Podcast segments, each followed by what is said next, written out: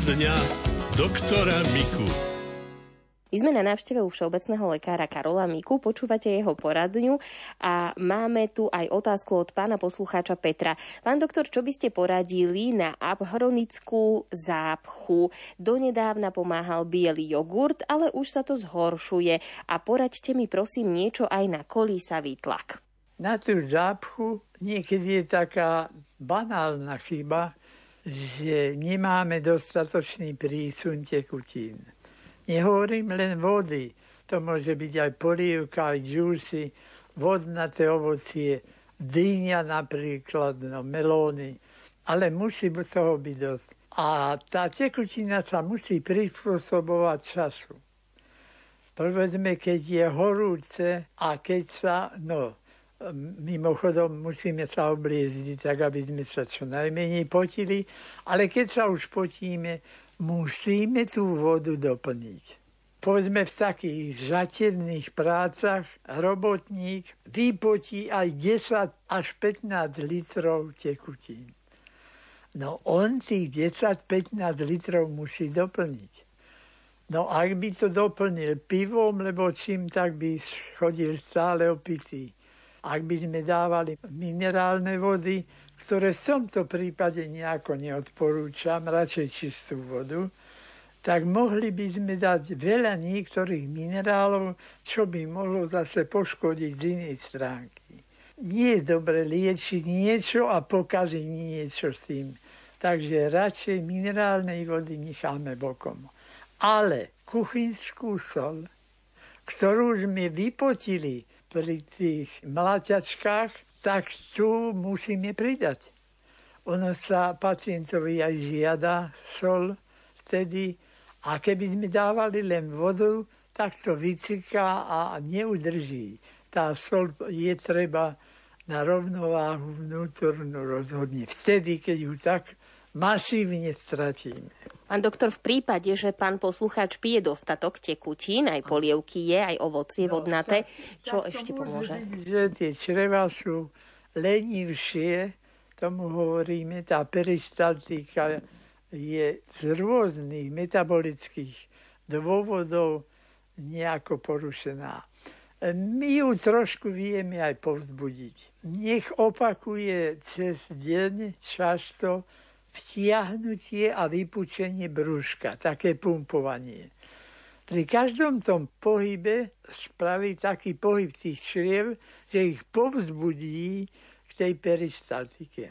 A tam potom, keď toto funguje, tak aj to vylučovanie zvyškov stolice sa deje normálne. V takých prípadoch krajných, keď pacientovi to nefunguje, tak sa dávajú preháňacie lieky a sú také jemné, ktoré sú v sirupe, tie neublížia organizmu, ale sú preskripčne obmedzené, čo znamená, že môže ich predpísať gastroenterológ, internista a niektoré profesie. Všeobecný lekár nie. Môže napísať, ale pacient to musí celé kúpiť z takých domácich vecí je najjednoduchšie slivkový lekvár, alebo pokrájať a rozvariť, alebo slivky sušené, spraviť z nich kompot. Čiže tie slivky sušené uvariť, ale potom vypiť to aj s tou vodou. Toto neublíži Predpokladám, že sú tam len slivky alebo len slivky sušené, ktoré varíme. Tam už cukor je, ten slivkový. Tam už netreba pridávať cukor žiadny. To by bolo už potom nadproduktívne a mohli by sme podrážiť pankreas s zvýšeným cukrom. A toto je väčšinou fruktóza, takže nie je to tak nebezpečné ako glukóza. No jednoducho, tam stačia potom také veci a toto môže užívať každý deň, keď treba. Ale zbadal, že to je už v pohybe, to je dobre, tak zase nebude brať. Prispôsobuje to totiž práve tomu stavu, ktorý súčasne je. Sú aj popri tom také laxatíva, ktoré sa dávajú v kvapkách, ktoré sú silnejšie. No niektoré sú až tak drastické, že keby sme to často užívali, tak by sme stratili celú biologickú hodnotu, ktorú potrebujeme na denný prísun. Pretože každými kvapkami, každým tabletkou na prehnanie vlastne vyženieme tie potraviny nespracované a to znamená nevyužité. Čo sa týka toho kolísavého tlaku? No, dobre, že ste to spomenuli budete sa diviť. Iný ako kolísavý tlak nie. Ten tlak totiž musí byť kolísavý.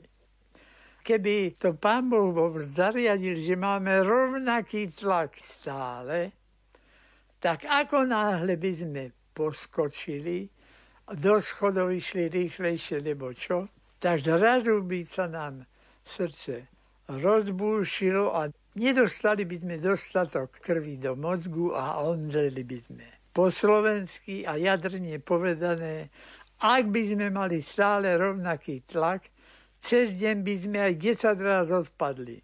A raz pri tom odpadnutí by sme sa mohli aj zabiť. Takže ďakujme Pánu Bohu, že máme tlak kolísavý. Ale ak nám to vyrovnáva pomaly, ak sa stane, že kým sa nám to rozkýva, tak napríklad, keď v noci vám treba na záchod, tak sa posadte, nadýchnite, rukami spažiť, rozpažiť a pripažiť a všelijako, aby ste spravili pohyb, vdýchnite hlboko a tak sa pohnite. Lebo ak by ste si sadli a vyskočili na rovné nohy, vtedy ten tlak, ak nám to pomaly sa prispôsobuje, ešte nemá tých 120 a možno má len 80 systolický, teda vrchný, a to by nám nestačilo na mozog a padli by sme.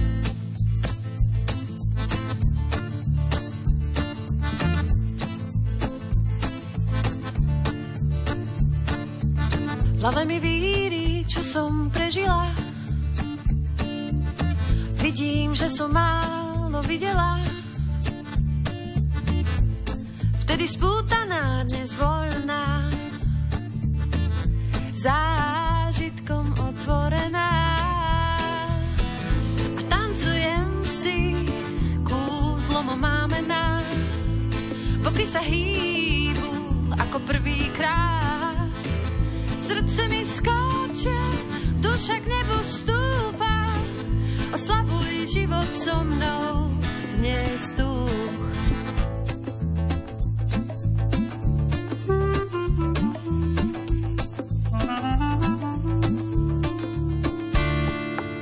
Ako zrkadlo odrážam tvoju tvár, len ak nevieš to, ako mesiac slnko budem stáť pred tvojou bránou. Ak sa ti tma dotkla duše, ja ti rozsvietim oheň svetlo v srdci má. A tancujem si, kúzlom máme na, boky sa hýbu ako prvýkrát. Srdce mi skáče, duša k nebu stúpa,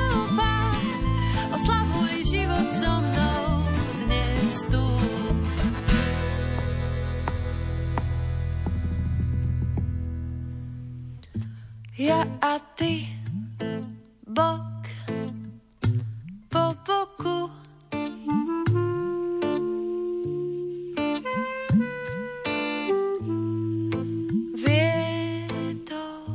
Veje potichu.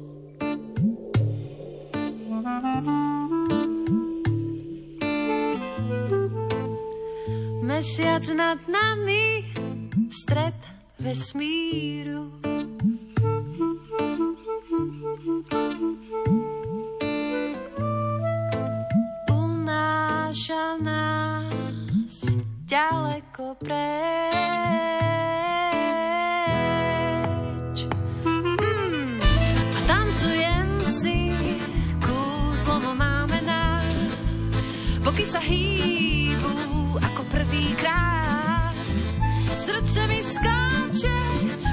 Však nebu stúpa.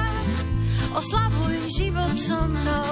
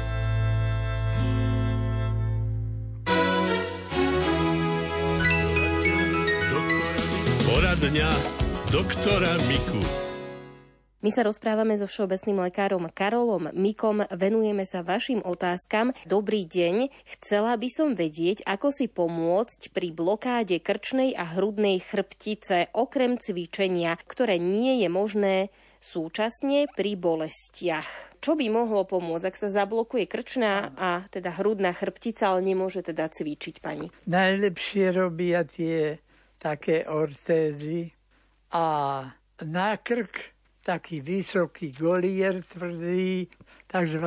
šancov golier. V tom momente, ako ho pripneme, tie napäté svaly, brada sa oprie o to a hlavu nemusíme držať v napnutých svaloch. Organizmus to zbadá a povolí a dá sa to potom už existovať a človek s tým šancovým golierom, no potí sa pod tým samozrejme. A to nie len v lete, keď je horúce, ale aj v zime, pretože tam to nedýcha. Ono nám robia aj také špeciálne diery, tam porobia, ale to je, no, v tom mieste, kde ten vzduch ide, tam sa nič. Takže musíme ten šancov golier po hodinke, po dvoch dať dole a potom, aby sme išli spať na ten vankúš, ktorý má takú prehlbeninu a tam je oddych tej krčnej chrbtice tým, že nedovolí, aby pacient pri spánku sa dostal do takej vykrútenej polohy. On proste tam má vymedzené len to, čo je pre kršnú chrbticu normálne. A keďže sa ten vankúšik robí podľa pacienta, lebo každý má iný krk, sú ľudia, čo majú krk ako žirafa a sú ľudia, čo keď e, hlavou pohnú, tak ho majú, ani nevidíme ten krk a sú takí, čo majú nádherné dlhé krky. Takže musí ten vankúšik tomu zodpovedať, aby sa ten oddych spravil presne na túto podobizeň a aby to tam sedelo.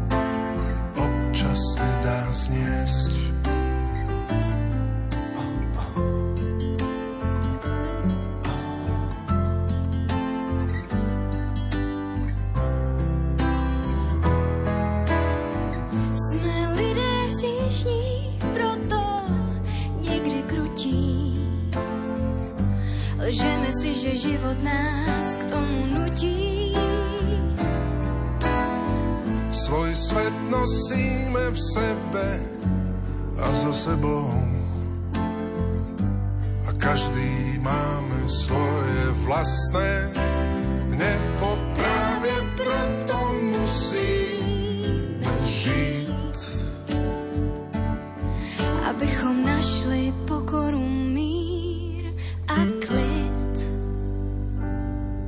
Jenom klid, mír a pokora. Bojím se to opakovat dokola. Velké slova mají být němé, ukryté vevnitř, v tobě i ve mně.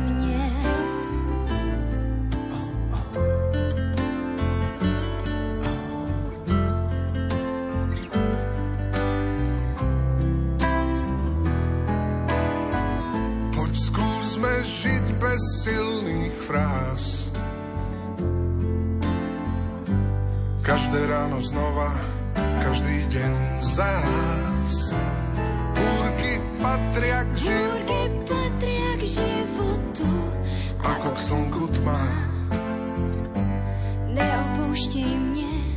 Neopúšťaj ma.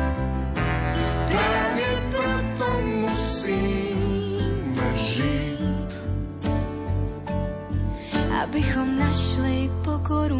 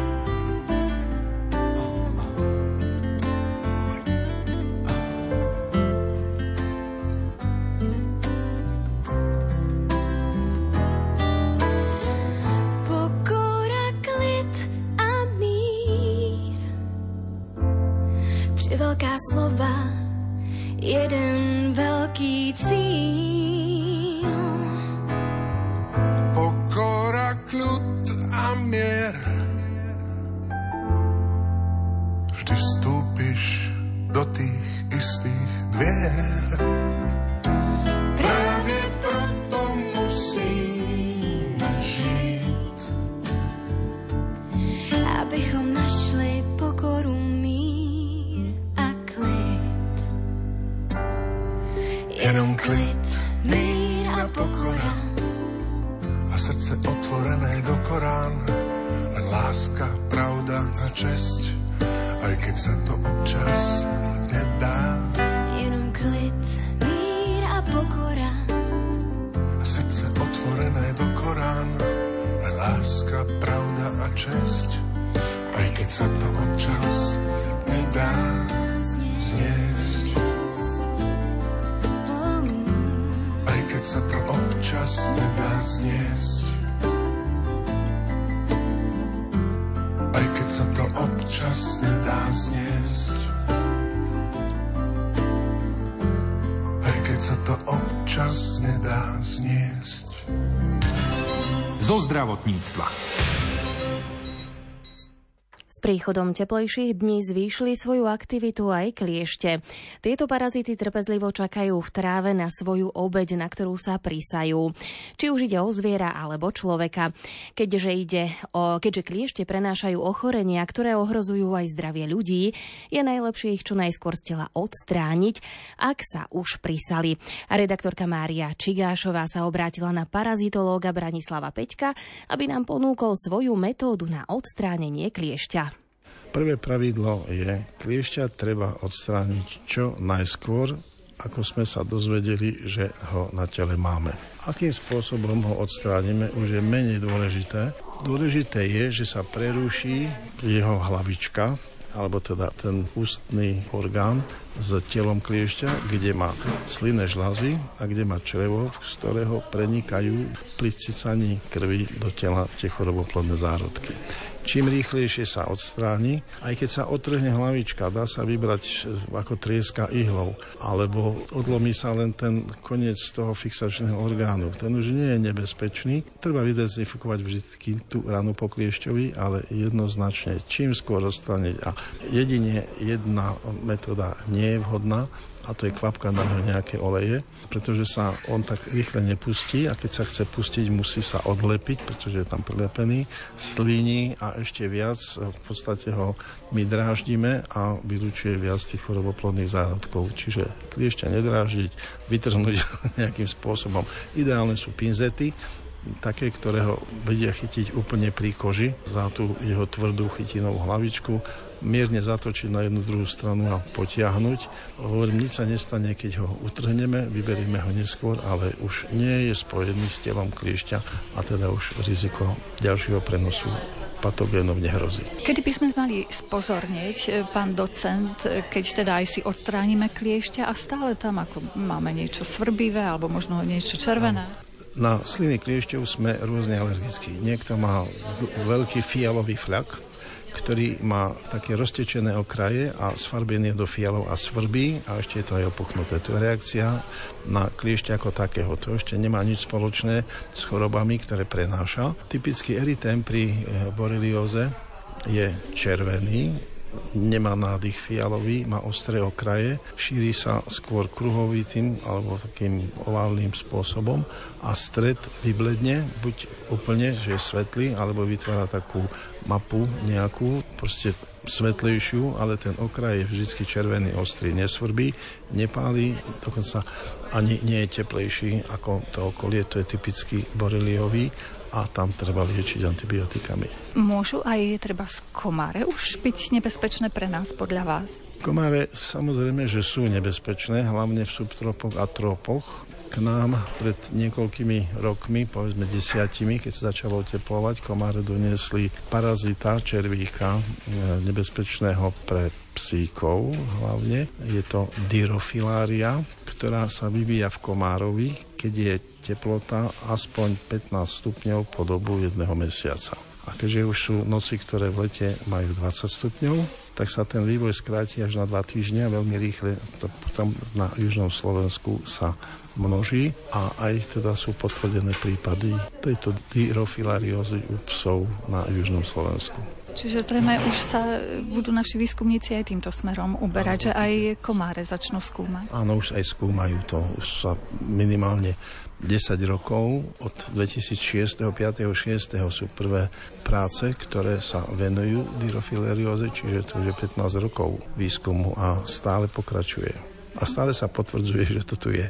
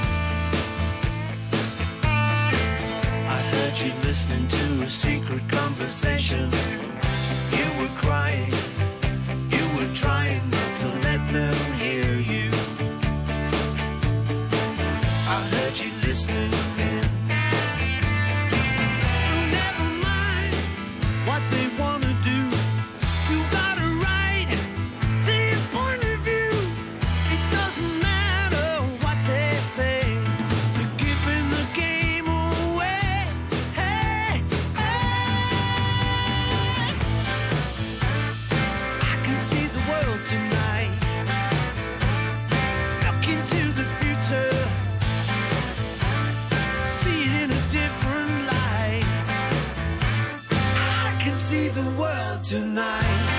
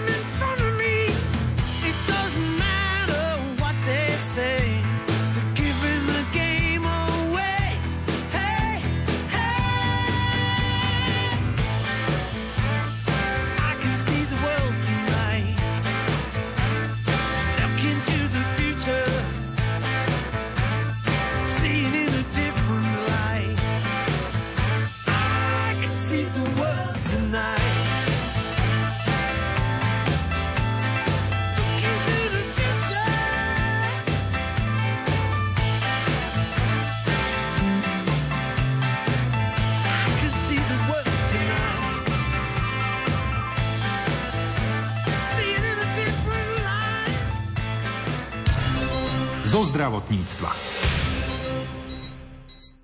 Infekcie močových ciest netreba podceniť, ak sa neliečia, môžu sa stať chronickými alebo sa rozšíriť na obličky. Infekcie močových ciest patria medzi najčastejšie zápalové choroby v detskom veku. V dospelosti nimi trpia najmä ženy, no u mužov sa zápaly močových ciest ťažšie liečia.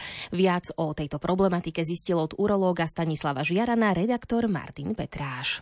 Pán docent, akým spôsobom by sme sa mali ošetriť možno po kúpeli v nejakých vodných plochách, tak aby sme ten zápal močových e, ciest nedostali? Za normálnych okolností, keď je teplo a keď sa cítime komfortne v rámci nejakej teplotnej pohody, a nie je treba robiť nejaké špeciálne opatrenia, ale v prípade, že máme mokré plavky, vonku viac fúka, respektíve tá teplota trochu nižšia, je v prvom rade nutné si tie plavky vymeniť za suché, dodržiavať pitný režim, ktorý je veľmi dôležitý a dúfam, že teda v lete aj tie tekutiny ľuďom viacej chutia, čiže v tomto prípade treba piť väčšie množstvo tekutín práve preto, lebo väčšie množstvo tekutín spôsobuje vyššiu produkciu moču, ktoré pomáha pri odplavovaní, prirodzenom odplavovaní prípadných baktérií z urogenitálneho traktu. Akým spôsobom môžu naši poslucháči, poslucháči Rádia Lumen, zistiť, že bolesť, ktorú majú, je práve bolesť močového mechúra. Sú s tým spojené aj nejaké iné prejavy? V prvom rade tá bolesť, ktorú si ľudia často lokalizujú alebo prisudzujú ku močovo-pohlavnému traktu, teda z mechúra alebo močových ciest, býva spojená s močením, to znamená, býva spôsobená, respektíve vyprovokovaná tým, že v prípade žien pri začiatku, pri iniciácii močenia, alebo pri domočovávaní, alebo v priebehu močenia. V prípade, že je nejaký diskomfort v oblasti podbrúška, ktoré nemá žiadny súvis s močením, môže, ale nemusí sa to týkať dolných močových ciest. U žien je samozrejme nutné zobrať do že sa môže jednať aj o gynekologické problémy, prípadne u mužov aj napríklad e, problémy čerevné, teda tráviace. V každom prípade, že ak je nejaký takýto pocit e, nejakého nepríjemného pálenia alebo pocitu v e, je veľmi jednoduché prísť za svojim lekárom, respektíve urologom, skontrolovať si moč, či v ňom nie je zápal a urobiť orientačné vyšetrenie a máme jasné, či sa jedná o zápal močových ciest alebo niečo iné. Odporúčali by ste našim poslucháčom užívať pre takouto návštevou možno nejaké tabletky s obsahom výťažkov z brúsníc alebo démanózy. Keď je ten správny čas e, na zaklopanie na dvere odborného lekára, urológa? Tak v prvom rade, ak e, nejaký ten diskomfort nie je výrazný, že je to len občas nejaké pobolievanie, občas nejaké poštípkávanie, nie je nutné hneď chodiť za špecialistom a v tomto prípade je možné skúsiť zvýšiť pitný režim.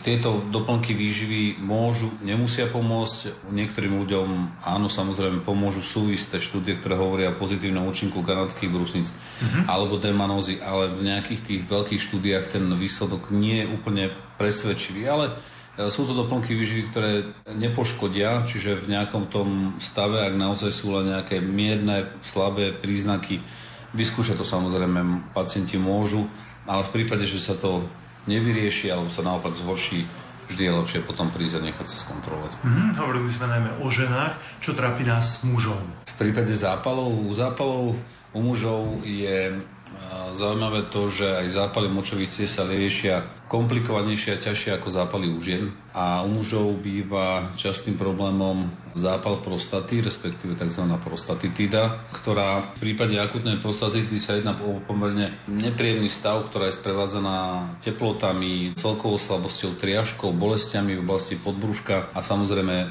výrazným diskomfortom pri močení. Avšak častejšia býva tzv chronická prostatitída, čo je veľmi komplikovaná diagnoza z nášho urologického hľadiska, pretože v tomto prípade sú tie problémy také chronické, ťahavé, občas sú nejaké ťažkosti, občas nie sú ťažkosti, človek to má tendenciu buď niekedy podceňovať, ale častejšie má práve e, tendenciu sa veľmi fixovať na tento problém a potom to výrazne znižuje kvalitu života.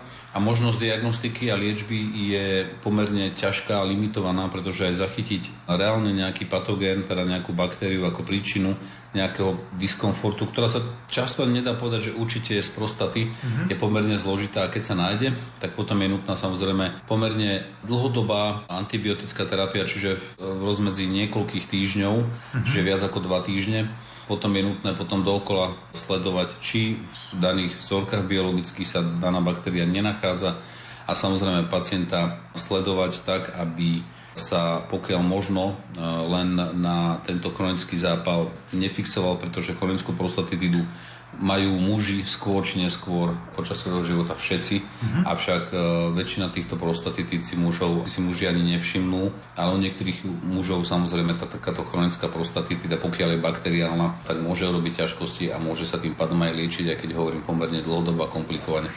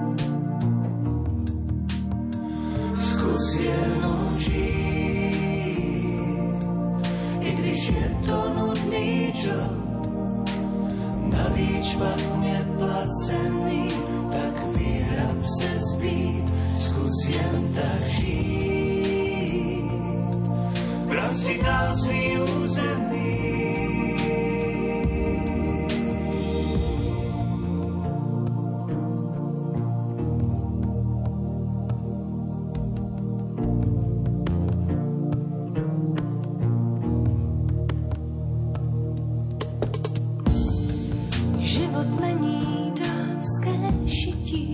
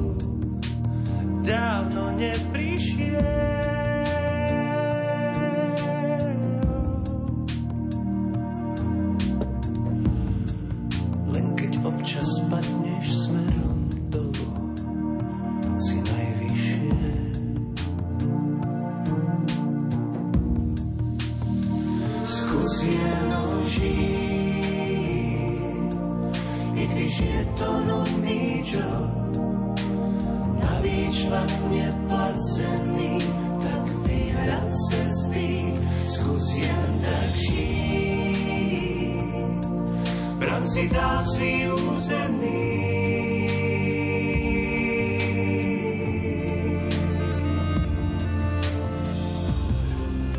či ako vieš, skúšam to tiež, veď strácaš len keď máš.